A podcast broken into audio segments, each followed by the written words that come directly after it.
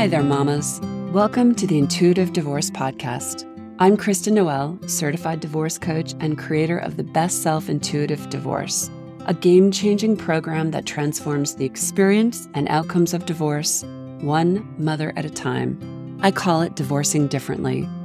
I'm here each week bringing you a quick message to support, inspire, and empower you to achieve the outcomes you want for yourself and your kids.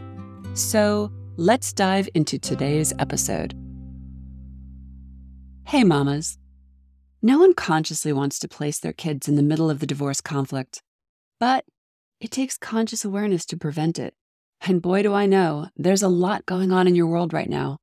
But this is not an afterthought. There are ways to ease the suffering for all of you and ways to avoid long term fallout. That's what I want to talk to you about today. I'm calling this conversation Caught in the Middle. No one consciously wants to place their kids in the middle of the conflict. And yet, sadly, one way or another, this is where most children of divorce land, no matter their age. And it's not a trip to Disneyland for them. Most parents can't get out of their own way or believe that they're potentially causing lasting emotional damage for their kids. Of course, they aren't awful people or intentionally trying to inflict harm. However, they are. And its impact can reach far and wide and cause destruction long into their lives and relationships. That doesn't mean they have bad parents, they have human ones, navigating the emotional upheaval of their lives. But it doesn't have to be a mess. It can be a wonderful opportunity a chance to guide your kids, to consciously communicate and connect with them in ways you haven't before. And trust me, I don't say those words lightly. Yes, it takes work to get out ahead of that train wreck. And no, you'll never get it perfectly. And yes, you are likely being pulled in a zillion directions at once, but you can't be all things to everyone and show up in all places at one time. That's a recipe for a crash and burn. It's precisely why how you divorce matters to not only you, but your kids as well. There's a lot that can be avoided when we learn to communicate consciously, when we realize that we are not alone in this divorce. Our kids are there on the sidelines, taking it all in, absorbing the energy, experiencing the pain, and trying to figure out all of their own big feelings about what's happening to their family unit and their own lives. I recently shared a passage in one of our group coaching classes from a book I'm currently reading by Priscilla Gilman, author of the memoir A Critic's Daughter. It's one thing to read divorce how to books, it's another to read about people's experiences, particularly from a child of divorce. Priscilla grew up in New York City, torn between two successful and eccentric parents her father, a famous theater critic, and her mother, an acclaimed literary agent. And still, they got it wrong repeatedly with their kids during divorce. It wasn't that they didn't care about their kids. To the contrary, they loved them dearly. They simply didn't understand how to keep their children out of the conflict. As they say, out of the mouth of babes. This is an excerpt where Priscilla writes about her mother's oversharing. Keep in mind that she was 10 years old at the time it speaks for itself, but is testament to the impact of our words, especially our unconscious ones. Priscilla writes Each time my mother had disclosed more damning things about my father, she warned me not to share any of it with Claire. This is her sister. Although just 14 months younger, Claire was considered by both my parents to be fragile, incapable of handling adult information. I was a dutiful and obedient little girl I never told anyone what I learned that day until I was much older. But while Claire was to be protected, my mother was determined to deceive me no longer. She was an anti romantic, a no nonsense, direct truth teller. She must have seethed as she watched her innocent children playing with, revering, adoring a childlike man she knew to be far from innocent. Part of the strain of being married to my father, she'd made clear, was covering for him, hiding his darker side.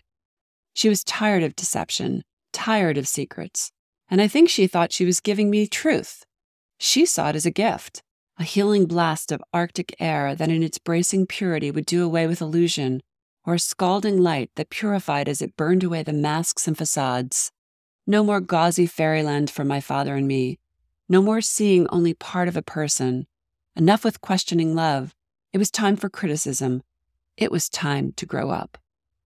But what she was actually giving me was her truth, partial truths, truths I probably shouldn't have been given at my age and in the way she delivered them. She both turned me against my father and turned me toward him. I knew she was right about some of it. I wanted to prove her wrong about the rest. This beautifully composed passage haunted me when I read it. We've all been there. We've all said something to our kids we regretted later, and sigh. We are all human. We will get it wrong. We will say words we wish we hadn't. We will get in our own way. We will make mistakes. It's what we do with it next that matters most. And it's what we take away from that experience and how we move forward that makes the difference. Your kids aren't an afterthought. They can't be shoved aside. And you want to know something? Isolating them from all that's unfolding, as if you're somehow sheltering them, can be as destructive as oversharing. There is a delicate balance. It is not one that is composed of perfect words and perfect timing. It is one that speaks from a grounded, heart centered, intuitive space. It is one that invites conversation but doesn't have all the answers. It is one that empowers our children through listening to them, giving them voice, and teaching them accountability. It is one that says, I'm sorry.